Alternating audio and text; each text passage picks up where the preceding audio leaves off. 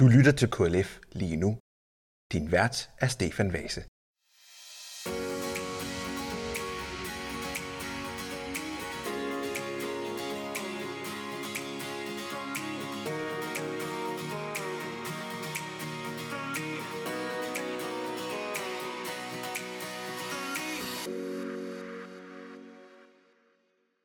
Velkommen til KLF lige nu. Det er blevet 2024, og øh, vi sender igen, eller optager igen fra Fredericia. Vi sluttede året af med, med, at, med at sende fra Tyskland i Hamburg, men nu er vi tilbage igen. Øh, og når jeg siger vi, så er det nok lidt en tilsnigelse, fordi normalt så står jeg her, og jeg hedder Stefan Vase, jeg er redaktør i KLF Media, og jeg står sammen med Michael Arne Larsen, KLF's generalsekretær. Han er her ikke i dag, men til gengæld så øh, er jeg her sammen med to friske unge mennesker, der har trodset sne og snestorm og aflyste busser for at være sammen med mig i dag. Øh, jeg begynder med den senest tilkommende til selskabet. Han øh, begyndte som Facebook-vært øh, på vores, her i, her i KLFK Media i... Øh, var det september, du begyndte, Magnus? Ja, det passer nok, nok til, tror en gang i slut september, ja. Magnus K. Torp. Øh, er det hemmeligt, hvad K står for? Det, det er Kildal. Jamen, det, det, det, det er også så sjovt at bevare det som et mysterium. Ja. Du har sagt Kildal. Men der er også et C, så det kan jo så være hemmeligt. Sid, det hemmeligt. Men, men, men, men det, det, det skriver du faktisk ikke med, når, når du sender mails ud. Det er Magnus K. Torp, og som vi nu ved, det er Magnus Kildal Torp. Og så er der den, øh, den gamle dreng i selskabet, øh, Andreas Jensen. Velkommen til. Jo, tak. Du er øh, analyse- og formidlingsassistent. Så fin en titel har jeg fået lov at få, ja. Det her, det er jo sådan det store, øh, udover det starter lidt mundret, så er det sådan det store sådan evalueringsafsnit. Der er jo rigtig, rigtig mange sådan øh, juleshows og sådan noget, der, der, og, og årsshows, der sådan øh, sendes i slutningen af december. Vi vælger at tage sådan det store evalueringsafsnit øh, i januar, så ligesom at sige, okay, hvad skete der så i hele 2023? For der, der kan sagtens være sket noget. Det er en 31. december, som er ekstraordinært. Øh, og det må man også sige, at, øh, at det er tilfældet. Øh, vi har sådan øh, nogle forskellige punkter, vi skal igennem. Vi skal tale om nyheder, oplevelser i julen og nytåret. Øh, vi har en sprit ny rapport, som Andreas og jeg har haft fornøjelsen af at udarbejde. Så skal vi kigge lidt på igen den her evalueringsdel. Hvad har været de fem mest vilde Facebook-opslag, som KLF har lavet i 2023? Jeg kender ikke den liste. Det er, det er noget, Magnus står og grubler over lige nu. Hvad er de fem vildeste Facebook-opslag fra KLF Media? Så har jeg øh, tidligere dag lavet et, et lidt længere interview med øh, Kim Borgård Eriksen, der er medlem af KLF's landstyrelse. Og vi har talt lidt om julesange, julesalmer, sange på dansk og på engelsk. Øh, det vender vi tilbage til lidt senere, og så til allersidst, så skal vi kigge på en reaktion, som vi plejer at gøre, og så tror jeg, vi er kommet, øh, ja, yeah, hele 2023 rundt her, hvor vi er kommet godt i gang med 2024. Vi skal begynde med oplevelser i julen og nytåret. Øh, og når jeg siger det med, at der kan sagtens ske noget den, den 31. december, så er det jo rigtigt nok, fordi at, øh, vi har alle sammen set nytårstale, har vi ikke? Jo, det har vi. Sikke en, sikke en nytårstale. Sikke en nytårstale. Øh, og det er ikke, fordi vi på den måde skal snakke om, øh, om det, at dronningen vælger at abdicere, og vi skal have en kong Frederik. Det, det er jo faktisk næste gang, at, at KLF's podcast udkommer, så har vi en kong Frederik. Det bliver jo mærkeligt at skulle sige det. Det tror jeg ikke, vi kommer til at sige meget, men, men i hvert fald noget, som jeg synes som jeg sådan øh, kom til at tænke over, at, at jeg nogle gange så føler mig som en gammel elefant. og nu er I jo omkring 20 år yngre end mig, tror jeg. Ej, lige knap, lige knap, så gammel er jeg heller ikke. Men, men øh, hvordan modtog I budskabet om, at øh, dronningen abdicerer? Andreas, vil du starte? Jamen, jeg, jeg sad jo simpelthen øh, der, hvor jeg holdt nytår øh, sammen med nogle venner og, øh, og så nytårstalen live i så nytårstalen live? Det gjorde vi, ja. På Flow TV? Ja. Ja, ja. Hvor er det vildt. Jamen lige præcis den, altså, der er ikke, det er ikke så sjovt at se den bagefter.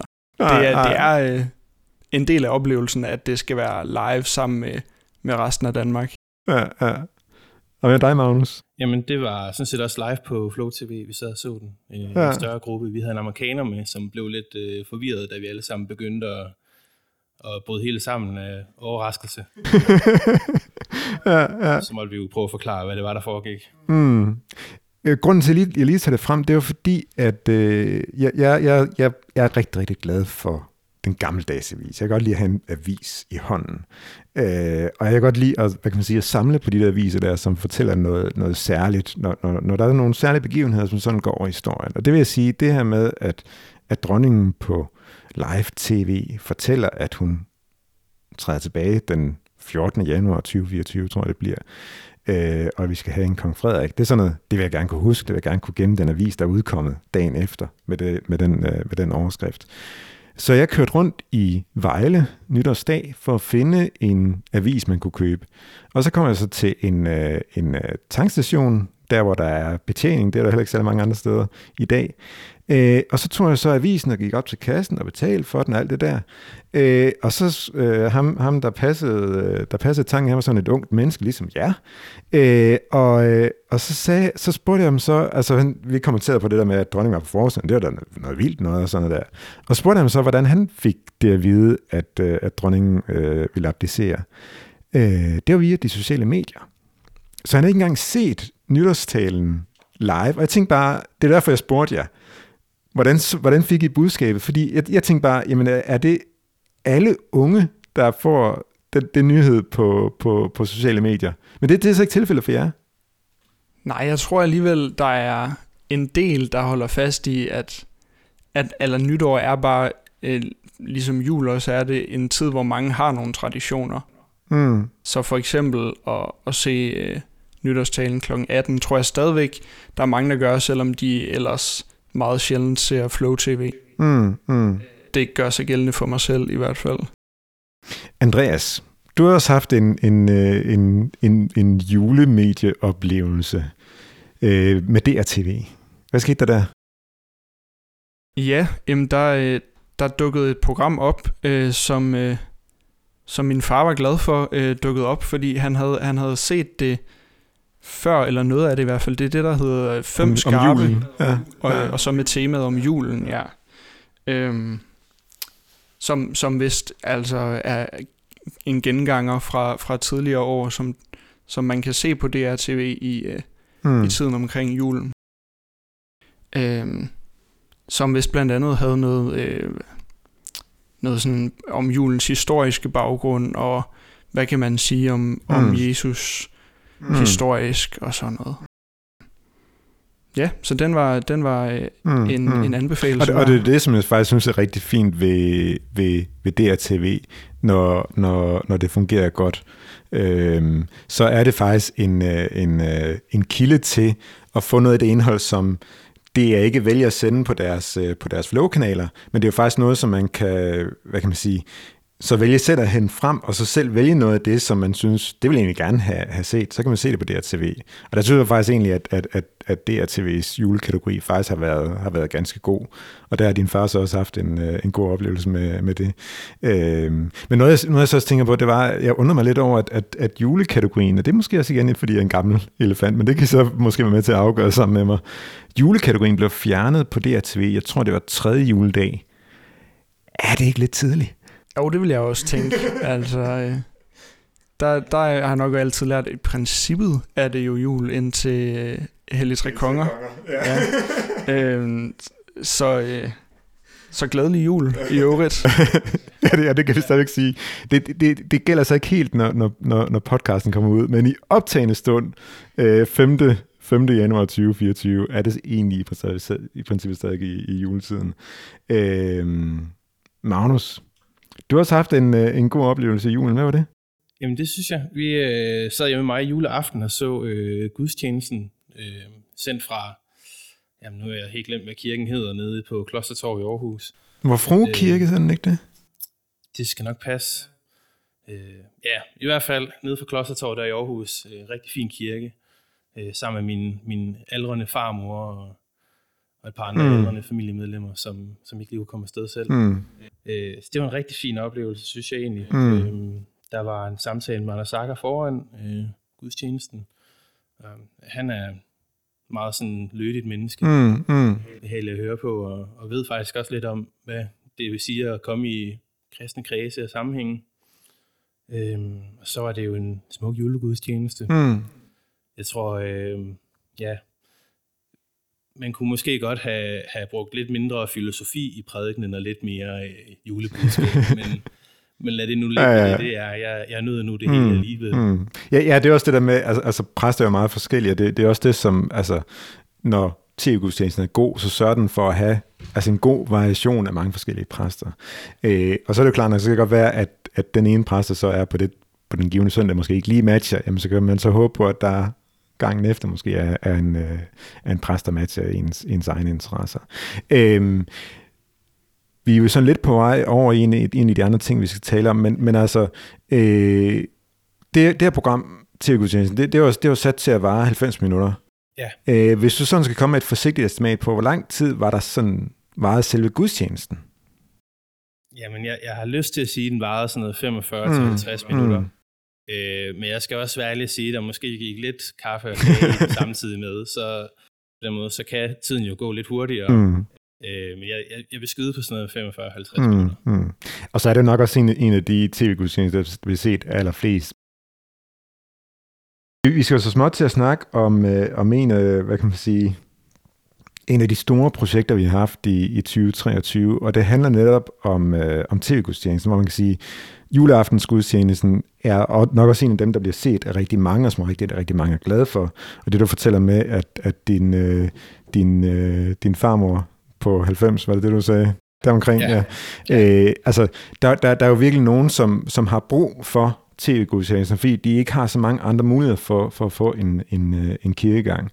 Øh, og det har faktisk været anledning til, at, at, at vi, vi i KLF Kirkemedia, vi samler jo altid reaktioner ind. Og hvis du har en reaktion, så send ind på klf.dk-reager. Øh, det var der rigtig, det mange, der gjorde i, øh, i 2023, når det gælder tv-gudstjenesten. Øh, der så vi sådan en, en, øh, en eksplosiv stigning i antallet af reaktioner. Øh, og derfor har vi, og når jeg siger vi, så mener jeg undertegnet og dig, Andreas Jensen, vi har lavet sådan en meget fin, synes jeg selv, jeg står med den her i hånden, analyse af tv-gudstjenesten 2015 til 2023. Det synes jeg virkelig har været, har været en sjov proces. Hvordan har det været for dig at være med til at skrive sådan en her? Det har været meget interessant. Øh, det er... Jeg, jeg, er jo, jeg er jo frisk og tager normalt øh, til, til gudstjeneste ude i virkeligheden om søndagen. Øh, så det er ikke noget, jeg kendte meget til i forvejen, men øh, det har været virkelig spændende at få et indblik i, hvad det er, øh, seerne bliver mødt af, når de, øh, når de tænder for tv-gudstjenesten, og, og hvor forskelligt det kan være. Mm, ja. ja, fordi altså, hvad kan man sige, vi, vi, har, vi har fordelt det sådan mellem os, at du har virkelig nærstuderet øh, hen ved 40 gudstjenester, 40 tv-gudstjenester, du har sådan nærstuderet, nogle har du sådan nærstuderet mere end andre, Ja. men det er sådan, det har sådan været omkring 40, 40, øh, 40 øh, gudstjenester, du har, du har kigget på. Øh, og og jeg, har, jeg, har, øh, jeg har næranalyseret ja, altså utrolig mange, øh, utrolig mange reaktioner, som vi har fået, altså fra, fra 2015 og så frem til, frem til, øh, frem til 2023. Øh, men Andreas, for din del, altså du har så nærstuderet de her, de her tv-gudstjenester. Hvad er det for en, en tv-gudstjeneste, folk de har fået? Jamen det har jo øh, det har jo været en tv-gudstjeneste, som, som vi også snakkede om før, består af både en, en introduktion med en vært og en gæst, øh, så selve gudstjenesten, og så en, en outro af en slags, igen med værten og gæsten og, øh, og præsten typisk.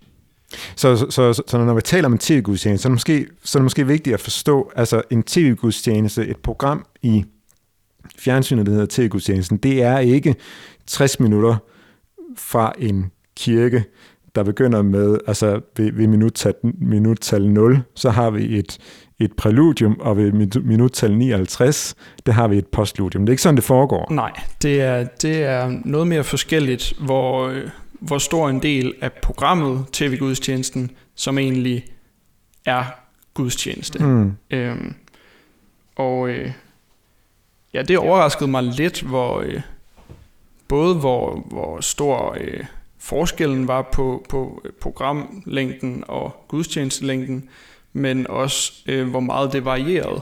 Altså at nogle gudstjenester var ned på at fylde under halvdelen af mm. selve programmet.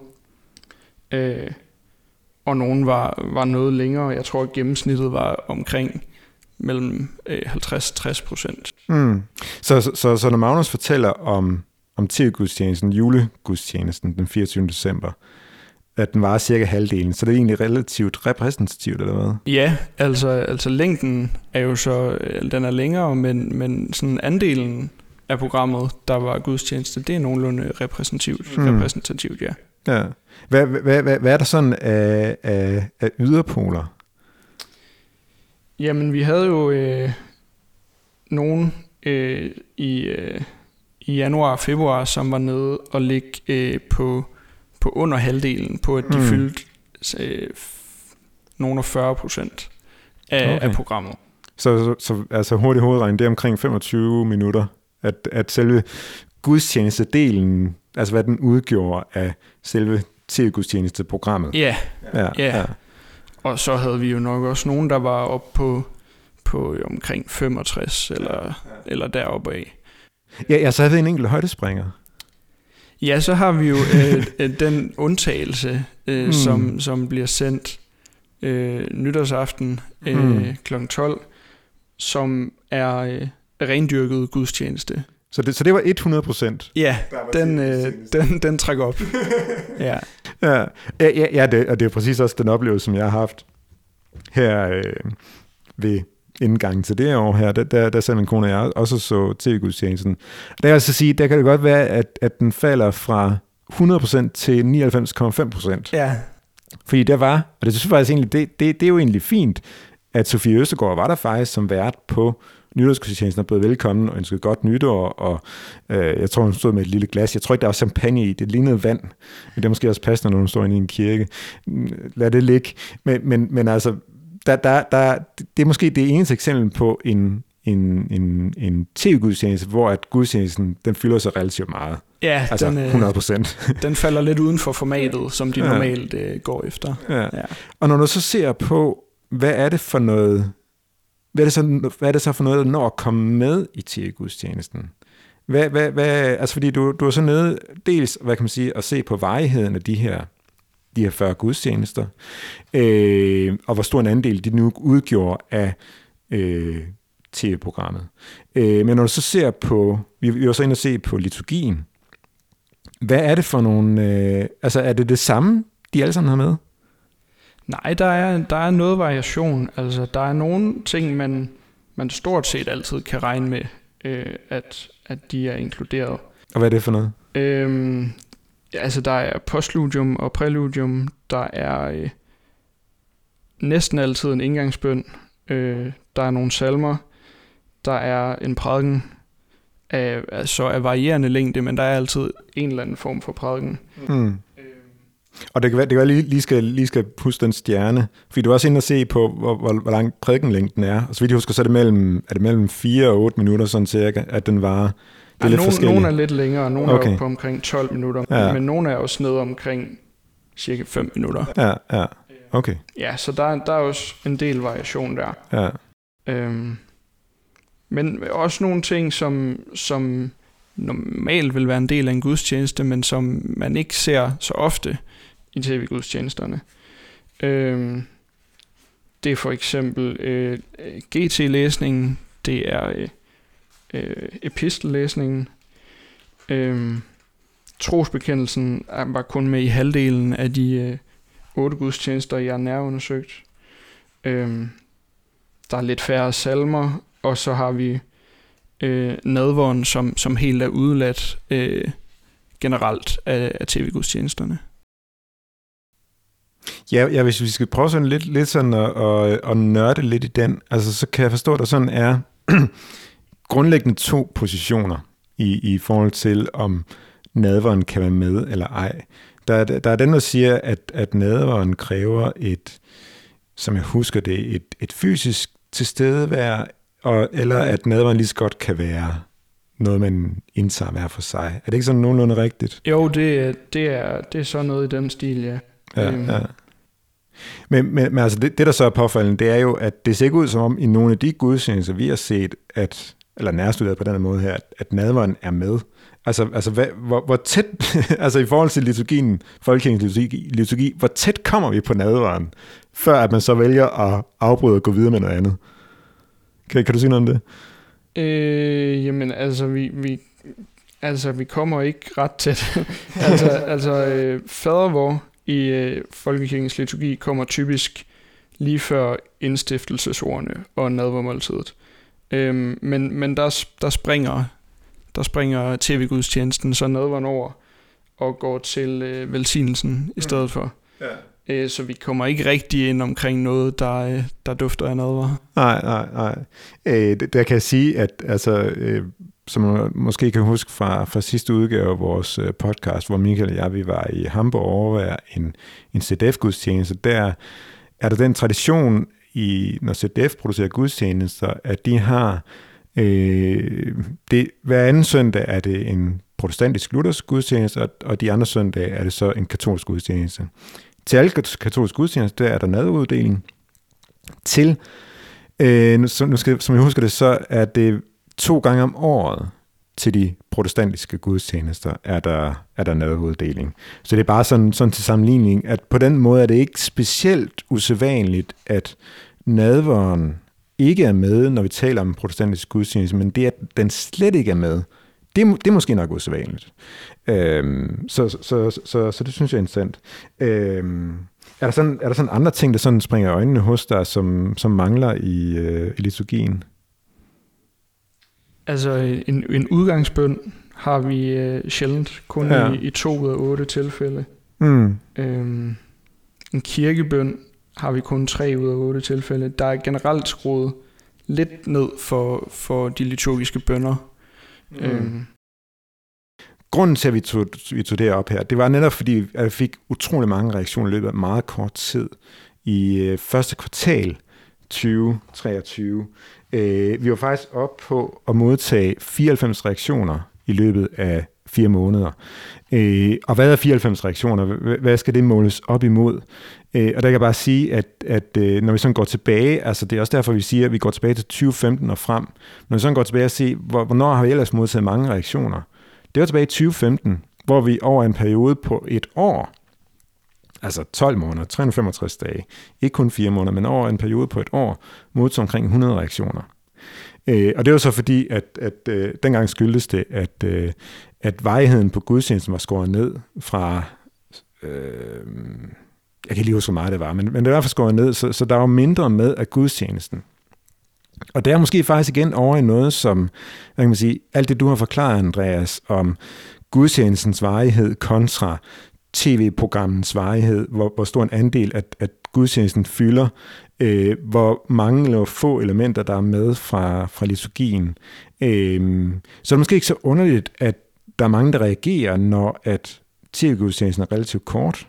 Altså der, der er måske noget med, med kontrakt med seeren, der ikke er så god. Eller hvad tænker du, Andreas, om, øh, om forventningsafstemningen? ja, der er jo der er nogen, der ikke får, hvad de forventer af en Mm. gudstjeneste. Mm. Øhm, og det er jo... øh, Det, det er jo på en måde et åbent spørgsmål. Det er et spørgsmål om, hvad, hvad skal tv-gudstjenesten egentlig være, og, og hvem, hvem er den til? Men i hvert fald mange af dem, øh, der reagerer hos os, er nogen, der har en, en forventning om, at, at de møder noget, de kender. Altså Mm. møder gudstjenesten i det, det format, man vil kunne forvente at møde den Mm. i en øh, hvilken som helst sovnekirke. Mm. Det er nok vigtigt her at sige, at det er jo ikke fordi, at dem, der har sendt reaktioner til os, at de er utilfredse med gudstjenesten som sådan. Altså, der er rigtig mange, der er glade for den samtale, der er forud for, for tv-gudstjenesten. Øh, der er rigtig mange, der er glade for selve gudstjenesten. Så man kan sige, det, det man måske skulle prøve at kigge på, og det, der er KLF's opfordring til DR, det er, kunne øh, tv-gudstjenesten blive forlænget med 15 minutter? Så at man havde den her gode samtale før, sæt 15 minutter af til den, og så have 55 minutter med en noget nær fuld gudstjeneste. Det er jo det, vi kan se, altså også, også af reaktionerne på, på, øh, på gudstjenesterne, der blev sendt fra Københavns Domkirke i sommer. Der er rigtig, rigtig mange, der er glade for den her fulde gudstjeneste, og man kan jo faktisk godt give folk en relativt fuld gudstjenesteoplevelse på 55 minutter. Det skal jeg også se til allersidste programmet på en reaktion angående nytårsgudstjenesten. Øhm, og så måske sørge for at gøre den her afrunding relativt kort.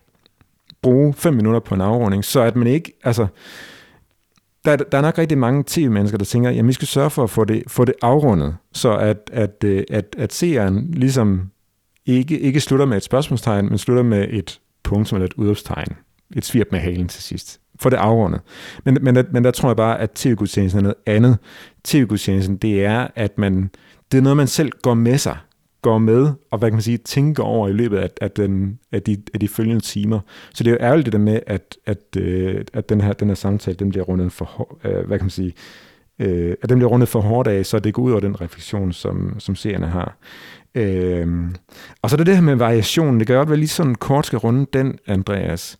Øh, fordi du lærer også noget mærke til noget særligt omkring gudstjenesterne i øh, januar-februar 2023 det var nogle meget anderledes gudstjenester. Du har allerede nævnt, nævnt januar-gudstjenester, men der er også noget specielt ved, ved februar-gudstjenesterne. Ja, februar-gudstjenesterne var øh, børnegudstjenester. Mm. Øh, sådan ret, ret tydeligt rettet mod børn med, at der var øh, børn involveret i, øh, i, øh, i prædiken, eller hvad man nu skal kalde det, en børnevenlig prædiken, og, øh, og, og der var noget, noget samtale med nogle børn om prædiken og så videre, altså, og, og børnevenlige sange, og øh, man ikke nogen almindelige læsninger. Øh, ja, det var ret, øh, et ret anderledes format, mm. øh, der i, øh, i februargudstjenesterne. Mm. Som jeg husker det, så, så en af de såkaldte evangelielæsninger, det var Klods Kan ja. det passe? Jo, det er korrekt. Øh, altså en, en genfortælling af, af Klods ja, ja. Øh, som som præsten så øh, drog, drog nogle pointer fra. Mm. Øh, men, øh, men ja, ikke, ikke, nogen, ikke nogen læsning, og i det tilfælde heller ikke nogen genfortælling af, af en bibelhistorie. Nej, nej, nej. Øh, og det er, jo, det er jo også bemærkelsesværdigt i sig selv, men man kan sige, det, det som så viser, også, også de, de lidt specielle gudstjenester, der var i, i januar, hvor man heller ikke, som jeg husker din analyse, fulgte, fulgte tekstrækkerne. Altså, så, så man havde faktisk to måneder, otte gudstjenester i træk, hvor at øh, seerne, det er også der, vi så, at, at reaktionerne de toppede. Det var, det var januar og februar, hvor, hvor at seerne faktisk ikke fik den gudstjenesteoplevelse, de egentlig havde forventet. Øh, så er det jo klart nok, at det, det, det, det kan sådan nogle reaktioner af sig. Vi skifter lidt spor, måske, fordi nu, nu er jeg kommet dertil, hvor at, øh, vi skal kigge på de fem Facebook-opslag fra, øh, fra vores øh, fra KLFG Medias Facebook-side, der har, øh, jeg ved ikke, hvad vi skal kalde det, Magnus. Er det, dem, er det de, er de fem mest populære opslag, øh, vi skal snakke om? Ikke, ikke nødvendigvis. øhm, jeg er jo nok kommet til at vælge lidt nogen, altså sådan primært nogen, der er foregået, mens jeg øh, ligesom har været til stede i, i virksomheden, som man kan kalde det. Mm. Øh, men jeg har alligevel som den første valgt en, der faktisk øh, startede i, eller blev lagt op i maj, øh, mm. der omhandlede, øh, hvad hedder det så, gudstjenesterne her hen over sommeren. Det var apropos. Øh, ja, de lige kom, og det er netop også noget, der lige trækker lidt spor tilbage fra det, vi lige har haft. Øh, hvor vi ligesom har sådan et opslag omkring, at nu kommer der ligesom de her øh, med domkirkegudstjenester hen over sommerferien. Mm, mm. Og det er som sådan de, de opslag, vi har haft gennem hele året, som har klaret sig allerbedst. Øh, både sådan i forhold til, hvor mange der har set det, hvor mange der øh, har øh, liket det, eller skrevet kommentarer til det, eller delt det. Hvis mm. man er på øh, 3.000 nået følgere, eller mennesker, mm. 81 likes og 10 kommentarer og 23 delinger. Mm. Og det er altså sådan rimelig godt klaret. For, mm. Det, det, det, det er ret meget for, for de opslag, vi ellers laver. Fordi, altså, ja. vi må også teste, at der, der er desværre også nogle, nogle af vores opslag, der måske kun får sådan to-tre likes. Ja. Øh, og som derfor logisk nok ikke kommer helt så langt ud. Så det, det er jo ret vildt. Ja.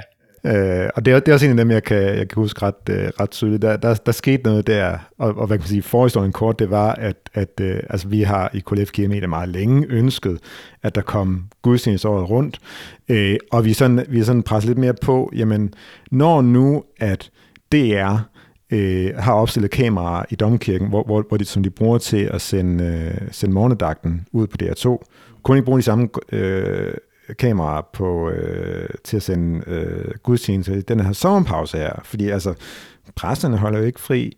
Øh, der er stadig folk, der går i gudstjeneste, selvom at DR siger, at der er sommerpause. Mm. Så det, det er jo rigtig interessant, og det er også derfor, at, at sådan et opslag der, det kaster så mange gode reaktioner af sig. Fordi det, det, det, det er virkelig et svar på en, en bøn hos, hos mange. Ja, det er jo en glædelig nyhed, må man jo bare sige. Så mm. på den måde, så det er også derfor, jeg tænker, at jeg gerne vil starte med den. Ja. det er jo sådan en rar egentlig at, at lægge ud med. Ikke fordi det er, dejligt. det er de andre set også. Øh, ja. Det næste, jeg vil gerne fremhæve, det er... Øh, Nummer to. Det er her i starten af december. Jeg kan sige helt generelt, så december måned har, øh, har der været mange gode opslag, der sådan har klaret sig rimelig godt. Mm. Øh, det første, jeg vælger her, det er omkring øh, det program, der hedder DR Synger Julen Ind. Mm. Der var sådan helt i starten den 2. december. Der er vi simpelthen også op på omkring de her 2.000 øh, mennesker, vi når. Øh, og sådan 107 likes, og så anden kommentar 13 delinger. Mm. Så den klarer sig egentlig også rimelig godt. Mm. jeg kan sige sådan generelt om det, at, at lige snart vi har de her sangprogrammer, øh, det gælder også for eksempel sangbogen på P2, det, det er simpelthen bare noget, der hitter. Det er noget, folk mm. kan lide. Øh, og, og det forstår man jo egentlig også godt. Det, det er rare mm. programmer. Det er nogle programmer, mm. der faktisk ofte er noget, noget salmer i. Mm. Øhm, ja, så, så er det jo bare noget, man, man let kan, kan indtage på en eller anden måde også. Mm. Øhm, ja. Det leder jo faktisk også videre til netop sangbogen med Katrine Hammer. Nej, Katrine Muffer og Mathias Sammer, ja. ja, ja. Den skal jeg lige have rigtigt her. øhm, som vi så netop også sagde i december, de lavede sådan tre øh, juleprogrammer, øh, hvor vi har delt der, og øh, det har vi simpelthen nået op på sådan noget omkring 1000 øh, mennesker, der så den første af de opslag, øh, omkring 30 likes. Øh, og det, det er sådan helt generelt for de her sangbogsopslag. Vi havde også en, hvor vi gav dem buketten, Øh, den nåede op på omkring 5.000 mennesker, der, der ligesom så den, og, og sådan rimelig mange andre øh, likes og så videre også. Så det er sådan helt, øh, helt generelt, så, så må man bare sige, alt hvad der har med sangbogen at gøre, mm. det er godt for os, og det er ja. godt for, vores følgere. Ja, det er der rigtig mange glade for, og, og det, det er jo faktisk et, ja, altså, bare tilbage til coronatiden, hvor der var morgensang med Philip Faber, og vi havde de her fællessangsprogrammer, der, der blev sendt hver fredag, og sådan noget. det var bare noget, som, som folk var rigtig, rigtig glade for. Det er nogle stille og rolige programmer, men det er bare, altså, alting behøver ikke at være klippet meget skarpt. Altså nu igen, hvis vi skal snakke om tv-gudstjenesten, den er klippet meget skarpt, men det er ikke alt, der behøves at være så poleret for egentlig at fungere godt, og være noget, som folk godt kan lide. Så det er jo, det er jo et godt eksempel på det. Ja. Ja, og til det kan jeg jo sige med buketten der, det er generelt, når vi deler buketten ud, så er det også noget, folk de sådan bakker op om. Mm, ja, det er dejligt. Det, det er jo rart at se. Ja, det er rart, ja. at vi kan måle det også. Ja. Så har jeg valgt øh, en fra øh, slut oktober. Hvor langt, er vi, hvor langt er vi fremme nu? Er det nummer 4? Vi er faktisk nummer 4 nu, ja. ja, ja. Øh, jeg tog lige to sådan lidt i, i hug, mm. øh, så vi er fremme med nummer 4 nu.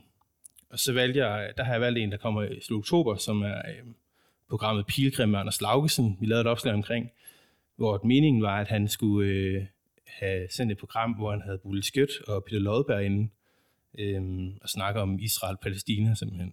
Mm. Og det var jo på det tidspunkt altså højaktuelt.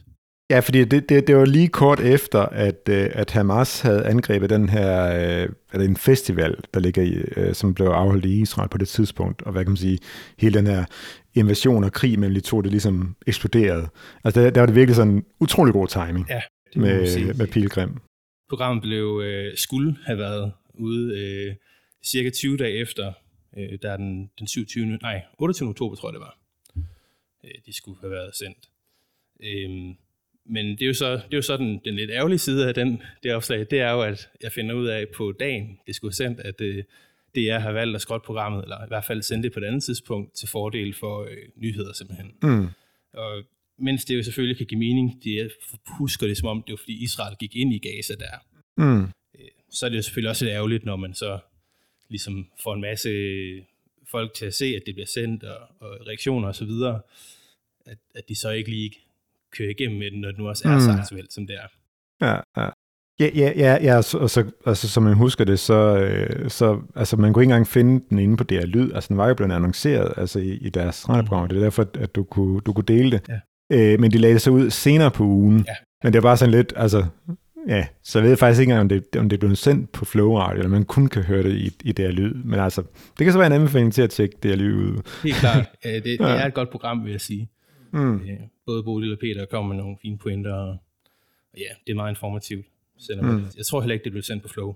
Nej. Sådan er det jo. Så er det heldigt, vi har DRTV. Ja. Mm. At dele ud, ja. Ja. Så det sidste, jeg gerne vil fremhæve, det er egentlig ikke, øh, det er så heller ikke et, jeg har lavet, men det er sådan her fra øh, start december, hvor øh, Michael Arndt, vores landsleder, han var ude at tale i Christiansberg LMU i Aarhus. Det er i forbindelse med det her mediemod, som vi kører her i KLF. Det opslag, det, det er noget sådan omkring 1000 mennesker, og der var fem, der delte det. Og sådan helt generelt, så synes jeg bare, det, det viser jo også, at vi har nogen, som, som støtter op om det, vi laver, Mm. ud over øh, det, der foregår på, på tv. Mm. Så når vi sådan gerne vil ud og, og tale og mediemod og sådan. Mm. Ja. Ja, ja, ja, og jeg må sige det, altså nu har jeg ikke hørt den her, de, her, de her fem før, så jeg synes virkelig også, at, at du har også fundet nogen, som, og det er jo egentlig også rart at vide, at, du, at der, der, der er jo, altså, nogle af dem, der, der har, hvad kan man sige, kastet flest reaktioner af sig, det er jo faktisk den, det, den gode bredde i, i KLF Care Medias arbejde. Øh, og der synes jeg, det, det, det, er, det, det er rart at vide. Også egentlig sådan et, et, et relativt almindeligt opslag som, som et møde, at det er faktisk noget, der kan så mange reaktioner af sig. Ja, ja. Så det, det, er, det er rigtig godt at høre. Ja. Øhm, meget spændende.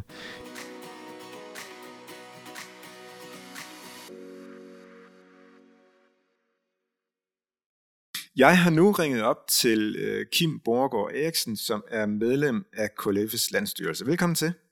Jo, tak for det, Stefan. Øhm, vi har jo været lidt i dialog. Vi har jo haft, øh, vi har haft jul, og har, øh, og har øh, hvad kan man sige, haft forskellige oplevelser med, øh, med julens programmer. Du har øh, hørt en del P4 i juledagene. Øh, hvad oplevede du der? Ja, men altså, vi har jo fri i julen, og derfor så kan vi godt lide, når vi er fri, at sidde længe ved morgenmaden, og vores radio står oftest på P4. Og lige pludselig så lagde jeg mærke til, at der kom det ene engelsksprog nummer efter det næste. Og på et tidspunkt blev jeg faktisk lidt irriteret over at høre på det. Og det resulterede i, at jeg gik ind og kiggede deres playlister, og så fra kl. 7.05 til kl. 12, der hvor der er formiddagsprogrammer. Og, og opdagede jo, at øh, de dansksprogede programmer udgjorde under 40 procent, eller de dansksprogede, undskyld, numre udgjorde under 40 procent af den spillede musik. Mm. Så er jeg klar over, at DR skal i forhold til deres public service redegørelse, øh, der tæller musik, der er skrevet af danskere eller fremført af danskere, også som dansk musik. Men i DR's overordnede formål står der faktisk, at de skal fremme dansk kultur og sprog. Mm. Samtidig synes jeg så, at det var højst besynderligt, for når jeg gik ind og kiggede på streamingtjenesterne, og så, hvad lyttede danskerne til i julen, så viste det sig, at den ene streamingtjeneste, der var det syv ud af de 10 øh, numre, der blev lyttet mest til, de var dansksproget. Og den anden streamingtjeneste var 8 ud af 10 numre, som var dansksproget. Så der er jo en tendens til, at danskerne gerne vil have de dansksprogede julesang. Mm. Og alligevel så gjorde DR noget andet. Mm. Og så kunne man sige, var det bare en tilfældighed for DR? Nej, det er det ikke, for de der playlister bliver jo øh, arrangeret centralt fra. Det er ikke den enkelte studievært, som sidder og finder sange frem. Så det har været et bevidst valg fra deres side at lade den dansksprogede musik fylde så lidt. Mm. Øh, og hvis lige prøver, prøver sådan at, at, at, at dykke ned i tallene, fordi det, det er ret, øh, du, du, du, du, du, du har sendt det, det regneark til mig, som du har lavet, det, det er jo ret sådan konsistent, altså gennem den 24. december, altså juleaftensdag, 25. december juledag og 26. december anden juledag, øh, hvor, hvor der blev spillet henholdsvis 44, 52 og 50 numre, øh, og hvor, som du, som du ganske rigtigt siger, altså det går fra 43% den 24. december til 40% den 25. december og til 34% den 26. december øh, med øh, sange med dansksproget. Øh, så man kan sige, det, det, det, det er jo også, altså det begynder jo sådan set okay, eller hvad? Altså 43%, er det, er det, er det godt nok? Nej, det er ikke godt nok. Altså, jeg mener, at når danskerne i 70-80 procent gerne vil høre dansksproget, så er det ikke godt nok 43 heller ej. Altså, man skal over 50. Jeg vil sige, man skal over 60, før jeg synes, man rammer rigtigt. Mm. Øh, og man har en særlig forpligtelse i forhold til danske sprog. Mm. Så, så det, det er langt fra godt nok, og det er jo i særdeleshed skræmmende anden juledag, at man er så langt nede. Jeg skal mm. måske også lige supplere, at anden juledag, juleaftensdag og første juledag, der var det næsten kun julesangen, der var. Anden juledag vil jeg tro, at en tredjedel af de sange, der var, havde intet med jul at gøre. Så Mm. det er, synes åbenbart, at julen, den er allerede slut anden juledag, som jo stadigvæk er en helligdag. Det var også lidt forundret over. Mm, mm. Ja, ja, ja, ja, det er også, det er også stik imod, hvad, hvad, hvad kan man sige, at, altså i hvert fald, hvad man sådan traditionelt har tænkt på som jul, og det er jo, at julen den går fra den 24. december til Helle Tre Konger. Øh, der, Ja. der, der er for nogle hjem, hvor man stadig har juletræet stående frem til Tre Konger, og, og lader lysene brænde ud, som meget sådan, øh, ja, en, en meget Ja. fin måde at gøre det på. Øh, Jeg tror i hvert fald, mange hjem, de tager ind til nytår og har lidt jul, fordi der foregår ofte julekom sammen og i familierne og sådan noget, ikke? Så mm, der er i hvert fald nogle juledage efter jul, hvor man stadigvæk øh, fejrer jul mm, øh, og, og betragter det som jul. Og jeg synes i særdeleshed anden juledag, det er jo altså stadigvæk en helligdag. Mm. Det Mm, er ikke mm. en almindelig dag. Nej, nej, nej. Og, og man kan også høre det, høre det navn, det hedder anden juledag, så der er, der, er- der er en stor forskel. Men, men, men når du taler om det her med, altså huske den dansksprogede musik generelt, altså, altså hvad, hvad er det så for en, en dannelsesopgave, som du mener, at DR har, når det er så vigtigt, at den dansksprogede musik, og så parkerer vi lidt, lidt der med julemusikken, sådan æbber ud allerede anden juledag, men altså den dansksprogede musik, hvorfor er, er det, at det er vigtigt for dig, at at, at DR løfter den opgave? Hvad er det for en dansopgave, der ligger i det? Jamen det er fordi, at øh, Danmark er et lille sprogområde, sådan internationalt set. Vi er et lille land med, med vores eget sprog, og det skal vi værne om. Øh, jeg er med på, at en stor del af det, at man skal spille dansk, det også har noget at gøre med at værne om danske kunstnere og musikere. Og derfor accepterer man også engelsksproget, der er lavet af danske. Men, men det danske sprog er noget særligt, og der har det er en særlig forpligtelse overfor. Og derfor bliver jeg jo særlig bekymret, når, når det går, som det går her i julen, at, at man næsten glemmer det danske sprog. Og jeg vil også sige, Stefan, at et dansk sprog, for at lære et dansk sprog, vi har flygtninge, vi har indvandrere, der kommer til landet. Hvis ikke de medier, vi betaler over vores skattepenge, sørger for, at det dansk sprog har en særlig placering, så bliver det jo vanskeligt at lære sproget at kende. Mm, ja. Øhm, så, så ved jeg ikke, om, om det beroliger dig, fordi at, øh, at, at, at du, du, du er jo sådan øh, fokuseret på P4. Jeg, jeg, har, jeg har været i gang med at kigge på, på sådan de fire store juleshows, der har været på, på, på DR1, på DR2 og på TV2. Altså Fællesang synger julen ind, det er store juleshow, det er Pigekorts jul og Altidets juleshow. Øh, Ja. Og, og, og der, der er altså i hvert fald i nogen hensener øh, tallene væsentligt bedre. Altså jeg kan sige, for Fællesang synger julen ind, der var 82% dansksproget. Så har vi så øh, Altidets juleshow på TV2, hvor det var 92%. Og så falder det så, så har vi DR Pigekorts jul med 68%, og DR Store juleshow med 38%. Hvad tænker du om de Ja. tal? Ja, altså, øh, jeg sammenligner det DR store juleshow og så TV2's juleshow. Og når man sammenligner de to, så er der jo en markant forskel. Mm, mm. Altså i TV2, der var et engelsksproget nummer, og det var studieværterne, der samme sang. Resten var dansksproget. DR's, der var det over halvdelen, mener jeg, der var engelsksproget Mm, i deres ja. juleshow. Så ved jeg godt, når vi har med pigekoret at gøre, ja, så synger pigekoret jo nogle flere danske sange og salmer heldigvis også. Mm, mm. Øh, men altså, det, det var, jeg var også voldsomt for undret, da jeg så DR's juleshow, at der var så meget engelsksproget i det. Selv da man havde børnekor på, satte Mm. man dem til at synge engelsk, og de kunne dårligt udtale det engelske. Mm. Altså, jeg ved ikke, hvad det er, der styrer i DR, men altså, det kunne de gøre langt bedre. Altså, det er som om TV2 er i langt bedre øh, connection med, med os som øh, seere, og har meget mere forstået, hvad det er, vi gerne vil have. Mm, mm. Ja. Øh, og der synes jeg, at det er store juleshow, til trods for, de havde jo nogle dygtige værter på, fuldstændig ramt ved siden af. Mm, mm, ja.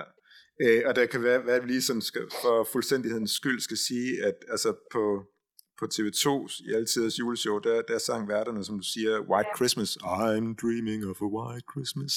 Ja. Øh, og, og så kan man sige på, på øh, i, øh, nu skal I se her i mine papirer, i det her store juleshow, den skal lige have fundet frem, Øh, den har jeg her. Altså det, det var nemlig, altså som du, som du ganske rigtigt siger, der var, der var utrolig mange julesange, julesange på engelsk.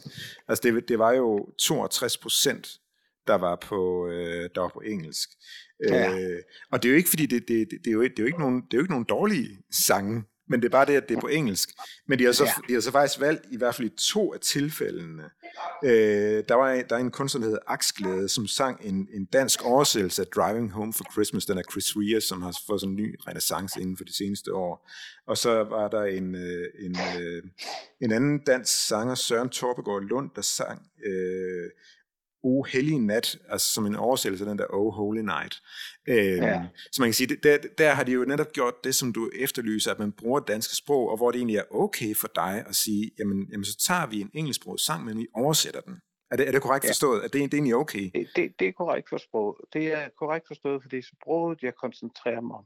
Og så skal du være opmærksom på, når du tager de fire programmer, som du nævnte før. Mm. Så de to af dem er jo sådan nogle, som der er rigtig mange, der ser. Altså mm. de her to store juleshows er jo henvendt til, til det brede øh, segment. Hvorimod altså pigekurs, øh, det tror jeg er færre, der ser. Det mener også, det kom på DR2, og det er korrekt. Jo, jo. Øh, øh, og, og, og fællesang, det er selvfølgelig også et forholdsvis bredt funderet program, vil jeg tro. Jeg har ikke set seertallene for den. Men de to store juleshows, det er jo dem, stationerne virkelig satser på. Det er dem, mm. de smider rigtig mange ressourcer i. Og så er det 62 procent, der, der ikke er dansksproget i DR's. Mm, mm. Ja, ja. Og, og TV2 har et nummer, der ikke er dansksproget. Øhm, en, en ting, som jeg har, jeg har undersøgt, det, det, er, det er brugen af, af salmer kontra sange og andre typer af, af musikalske indslag. Øh, og der er det faktisk også igen, altså det er store juleshow og TV2's altidens juleshow, der sådan springer i øjnene. Øh, til TV2's altidens juleshow, der var der kun 8 procent, og det var faktisk kun én sang, der var en salme. Øh, og det var faktisk kun, øh, kun 40 sekunder, hvor der blev sunget øh, Dejlig af den himmelblå lige, lige i starten. Øh, og øh, til det her store juleshow var der 0 nul salmer. Ja.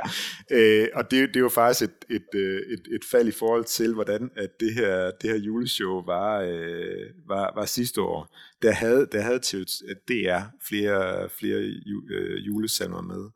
Øh, det skal så ret, retfærdigt, retfærdigvis sige, at, at, øh, at det er store juleshow, der havde de nogle, nogle, nogle amerikanske Christmas carols, som de hedder. Øh, men det er ikke, det er ikke, det er ikke salmer. Altså det, det, det er den, nævnte før med Oh Holy Night i en dansk oversættelse, og så Oh Come All You Faithful, som faktisk findes i, øh, i den danske salmbog under titlen Kom ja. alle kristne. Ja. Øhm, hvad tænker du om det her med, at, at salmerne de fylder så lidt i, øh, i de her store juleshows? Jamen det synes jeg jo også er beskæmmende. Altså, i øvrigt så, hvis jeg lige må referere igen til min lille undersøgelse, juledag og første og anden juledag. Jeg noterede mig ikke, hvor mange salmer der var. Men Nej. jeg vil behøve at påstå, at der var højst en om dagen. Og, og det, der var, det fyldte heller ikke salmerne der. Det, det er helt sikkert. Og øh, det, er jo, det er jo ærgerligt, fordi der er jo faktisk danske kunstnere, som forstår at nyfortolke mange af salmerne, så de bliver bliver helt up to date og moderne. Altså, det, det, de kunne jo sagtens finde salmer, som, som kunne begå sig og, og også være interessante for det, for det brede øh, flertal. Så, så, så det er jo bare en, igen en tegn på, at de måske ja, ikke har forstået, at øh, danskerne faktisk gerne vil have salmer mm, til jul. Mm, mm, ja. Øh, øh, topscoren, topscoren i min undersøgelse, det var faktisk øh, DRP Korns jul, hvor der var 42 procent, øh, som, som, var, som, var, som var julesalmer. Og så dertil så kommer der så nogle Christmas carols og nogle, øh, nogle, øh, nogle mere sådan instrumentale stykker og sådan noget. Blandt andet havde de noget af, af den tyske komponist Johann Sebastian Bach, som lavede rigtig meget kirkemusik. Så man kan sige, det, det, hvis man, hvis man sådan skal se snævert på altså sådan det, den, det kirkelige indhold, så kan det godt være, at, at tallene for DRP Konsul er lidt højere. Men, men, men, men, men det, er, det er der omkring de der under 50 procent, som, er, som, er, som kan kendetegnes som salmer i større eller mindre grad. Øhm. Ja, og, og pigekoret er jo sådan lidt mere klassisk-agtigt i deres musik. Det er ikke mm. lige så bredt som, som de der store shows eller P4. Det har ikke lige så bredt appel. Og derfor er det selvfølgelig godt for os, der gerne kan lide at høre det. Jeg elsker at høre pigekoret, men for den brede befolkning, der ligger pigekoret dels på, øh, DR2, og, og dels ikke lige så bredt funderet. Mm. Det, så, så, så, og, og det er, altså, DR skal jo også være med til at stimulere til, at vi holder fast i salmerne. Mm. Salmerne er jo et så vigtig del af vores grundlag, og øh, hvis du går hjem i et i dansk hjem til jul, så er jeg sikker på, at meget, meget stor del af danske hjem, der synger vi juleaften. Og jeg er ret sikker på, at næsten alle danske hjem, de synger også nogle salmer. Altså jeg tror, dejligt er den himmelblå, eller et barn er født i Bethlehem, mm. eller sådan nogle salmer, de bliver sunget. Det er klart, vi synger også højt for træets grønne top, og hvad det ellers er. Det er klart, det er en kombination, som tror jeg, det er de fleste hjem i Danmark. Men man synger også salmerne. Man betragter også salmerne som en vigtig del. Bare se på kirkegangen juleaftensdag, hvor mange mennesker, der går i kirke i forhold til, hvad der sådan traditionelt går i kirke en søndag. Mm. Det er jo fordi, vi gerne vil associeres med vores øh, grundlæggende øh, salmevalg, som er jo en, en, en del af vores identitet. Mm. Og, og de salmer har jo altså levet i 100, 200 år, mm. og er stadigvæk værd at lytte til. Mm. Øh, og, og så tror man i, det er, at, at det, det er uinteressant. Og så har man nogle moderne sange, som, ja, ja, jeg kan også godt lide nogle af de der julekalendersange, jo vel, det er, det, det er ikke sådan, så jeg ikke vil høre dem. Men, men jeg tænker bare, at de har ikke nu bevist deres livsværd mm, i så lang mm. tid, mm. som salmon har. Mm, ja. Altså, altså jeg, har, jeg har sådan personligt, den, den, den, den gjorde mig den tanke og overvejelse om, om, om både DR TV2 måske sådan undervurderer, hvor øh, religiøse danskerne egentlig er, og ikke mindst til jul, hvor, hvor, hvor, hvor som du siger, jamen, jamen, altså, der er jo rigtig mange sådan julesalmer, der er rigtig mange, der går i kirke i juleaftensdag, fordi det er simpelthen en del af øh, julepakken, eller hvad man skal kalde det. Altså, hvad, hvad tænker du, når den tanke, altså undervurderer de, hvor, hvor danskerne egentlig er? Det er jeg 100% sikker på, det gør de, fordi det er, det er jo selvfølgelig, fordi vi lever i et sekulariseret samfund, hvor kristendom og religiøsitet ikke fylder vanvittigt meget i dagligdagen. Og så kan det godt være, at man undervurderer værdien af det. Men ikke desto mindre viser det sig jo, at de fleste af os, langt de fleste af os, er medlem af folkekirken eller et andet kirkesamfund, de fleste af os, langt de fleste af os, fejrer julen også som en kristen jul, også med alle de andre ting, der hører julen til. Og rigtig, rigtig mange går i kirke juleaftensdag. Så det er jo en, en religiøsitet, der er der underliggende, men det er da rigtigt i dagligdagen, så springer religiøsiteten og kristendommen måske ikke så meget i øjnene. Og det kan godt være det, at det er fejler, at de tror, så betyder det nok ikke noget. Mm. Men der tror jeg, at de tager helt fejl. Mm. Altså lige nu er der jo rigtig meget drøftelse om, omkring vores tilsyn til monarkiet, fordi dronning Margrethe har meddelt sin, ja, nu hun abdicerer, ikke? Altså, og det viser sig at vi har kæmpe tilslutning til sådan nogle ting, fordi mm. det der på samme måde som kirken, er det noget af det, der danner basis for hele vores forståelse af vores som samfund og som, som øh, lille nation midt i det store hav.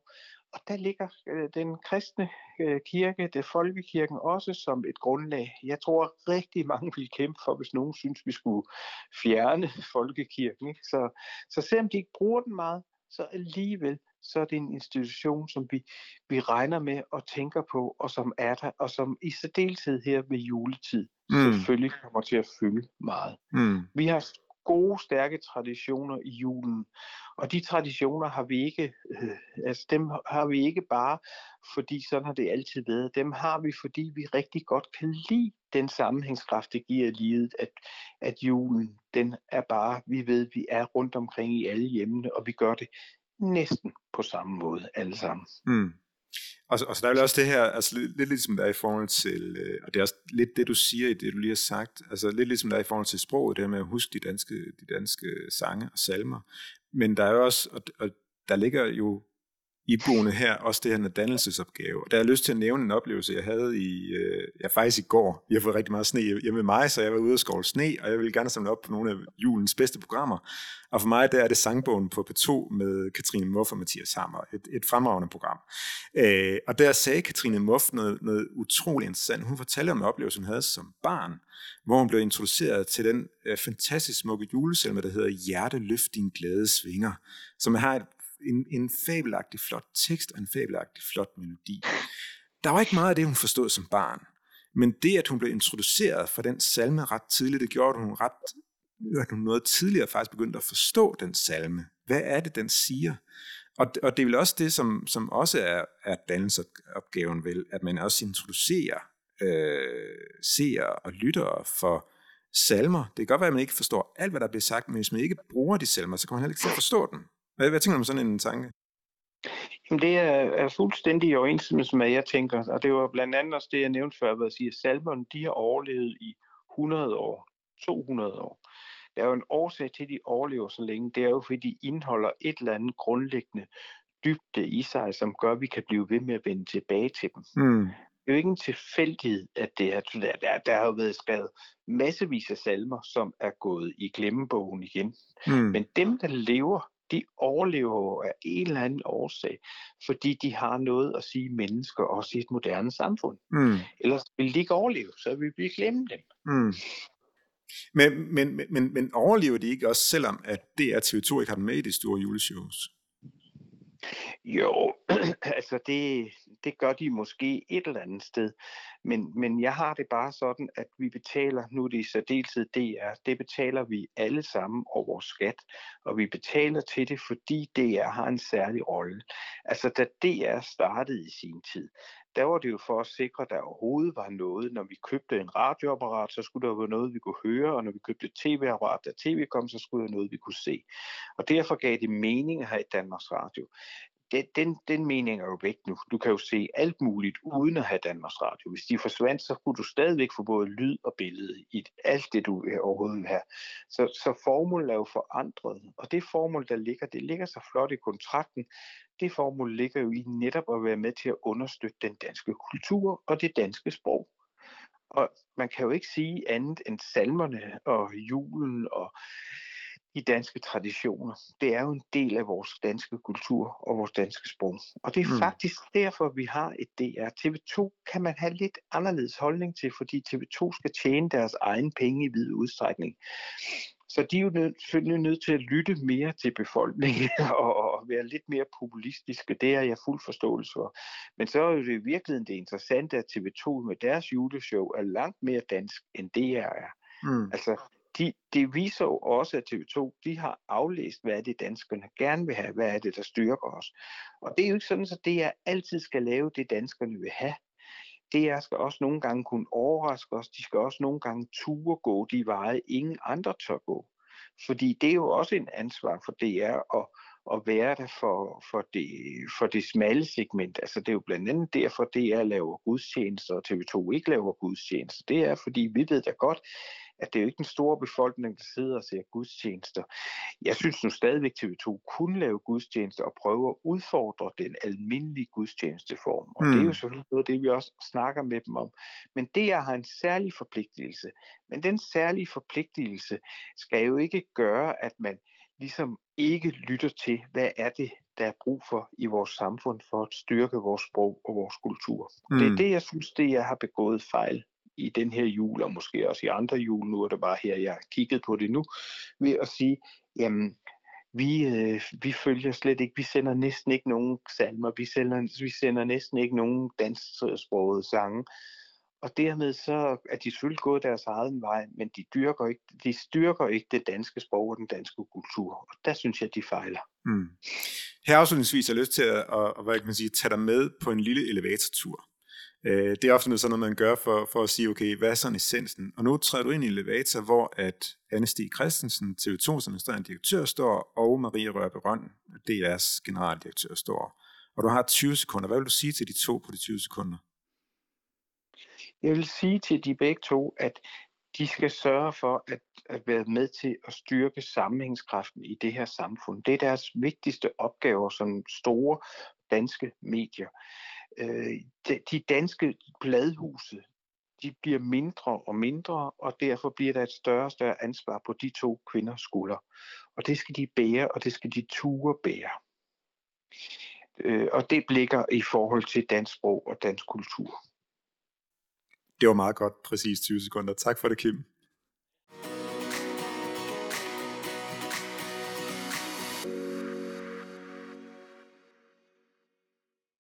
Og det var så øh, ordene fra Kim Borgård Eriksen. Og vi er sådan ved at nå øh, afslutningen af den her øh, evaluerende udgave af vores øh, KLF lige nu. Øh, men her på faldet, der skal vi lige tale en lille smule om en reaktion, vi har fået. Øh, vi samler hele tiden reaktioner ind, det har jeg sagt tidligere på klf.dk, så reagerer. Øh, og der er der en, der har skrevet om uh, nytårsgudstjenesten fra Ribe Domkirke. Og der skrev vedkommende dejlig måde at starte det nye år på, og med et, bot, og med et godt budskab. Og skriver vedkommende så yderligere, at de var forbi Ribe Domkirke i sommer, og så var det så et dejligt øh, gensyn med, med Ribe Domkirke. Øh, vi har fået flere sådan positive øh, reaktioner på, øh, på baggrund af, af nytårsgudstjenesten, som og på vores snak tidligere, Andreas, øh, var meget klassisk. Altså, øh, Sofie Østergaard, hun øh, bød kort velkommen, ønskede godt nytår. Hun havde øh, øh, et, et lille glas, jeg tror, der var vand i. Jeg tror ikke, der var, der var mere end det. Øh, men, men hvorfor tror du, på baggrund af, af det, du har studeret med gudstjenesten. og baggrund de reaktioner, vi har fået om, om de meget atypiske gudstjenester i januar og februar 2023, og de positive reaktioner, vi har fået på sommergudstjenesten. Hvorfor tror du, at nytårsgudstjenesten giver flere positive reaktioner? Jamen det stemmer jo godt overens med, med det billede, vi har set, især også med sommergudstjenesterne, som du siger, som er, som er 100% gudstjeneste. At øh, det er der faktisk mange, der er glade for. Der er også mange, der er glade for, øh, for samtalen inden, men det der med at have en, en gudstjeneste, der får plads hmm. til at være alt det, en gudstjeneste normalt er, både i længde og i indhold, mm. det, det er folk bare generelt glade for. Mm.